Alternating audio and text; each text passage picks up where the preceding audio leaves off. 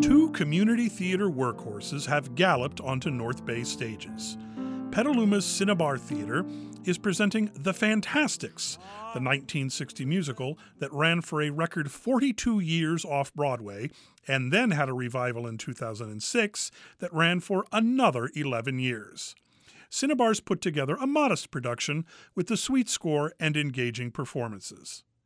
It's a simple tale of two neighboring families. Mrs. Hucklebee, played by Christa Weigel, and Mr. Bellaby, played by Michael Van Wy, each have a child they wish to fall in love with the other. They figure the best way to achieve that is to start a pseudo feud between the families and make it clear to the children they don't want them to see each other. When Louisa, played by Carolyn Bacon, and Matt, played by Lucas Brandt, do fall in love, how do they end the feud so all may live happily ever after? Well, they hire a mysterious stranger who goes by the name El Gallo, played by Sergei Kalikulov, and some players, the amusing James Pelican and Brandon Wilson, to stage a phony abduction of Louisa to allow Matt to rescue her, so all may be forgiven between the families. Of course. Act 1 ends on a happy note as all seems rosy for the couple. Act 2 makes it clear the bloom has fallen off the rose. The Tom Jones Harvey Schmidt musical can trace its roots back to Shakespeare and even further back to Greek and Roman mythology, and yet it often feels more dated than that. Director Ellie Lichtenstein utilizes several authorized revisions to make some of the show's more problematic elements more palatable to today's audience, and it mostly works.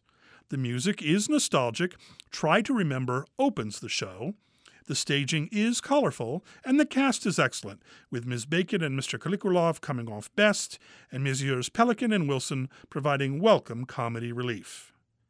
The Fantasticks runs through June 24th at Cinnabar Theater in Petaluma. Friday and Saturday evening performances are at 8 p.m. There's a Sunday matinee at 2 p.m. For more information, go to cinnabartheater.org. Now, Curtain Call Theatre in Monte Rio is presenting Bullshot Crummond, a 45 year old parody of a 100 year old, pretty much forgotten British literary character.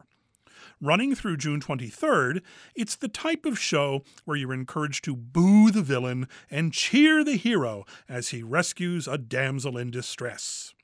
An ambitious undertaking for the small theater company in terms of staging, its technical elements are somewhat lacking, but the steampunk styled costumed cast is game, and director Avi Lind puts them through their paces.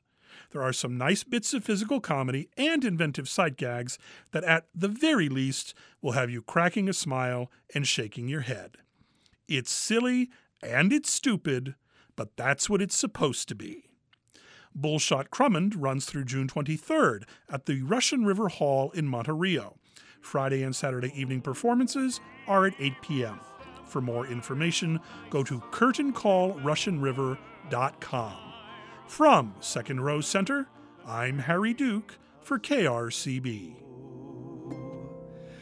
Deep in December,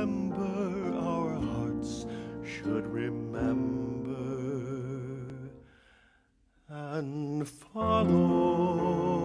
Follow, follow, follow, follow.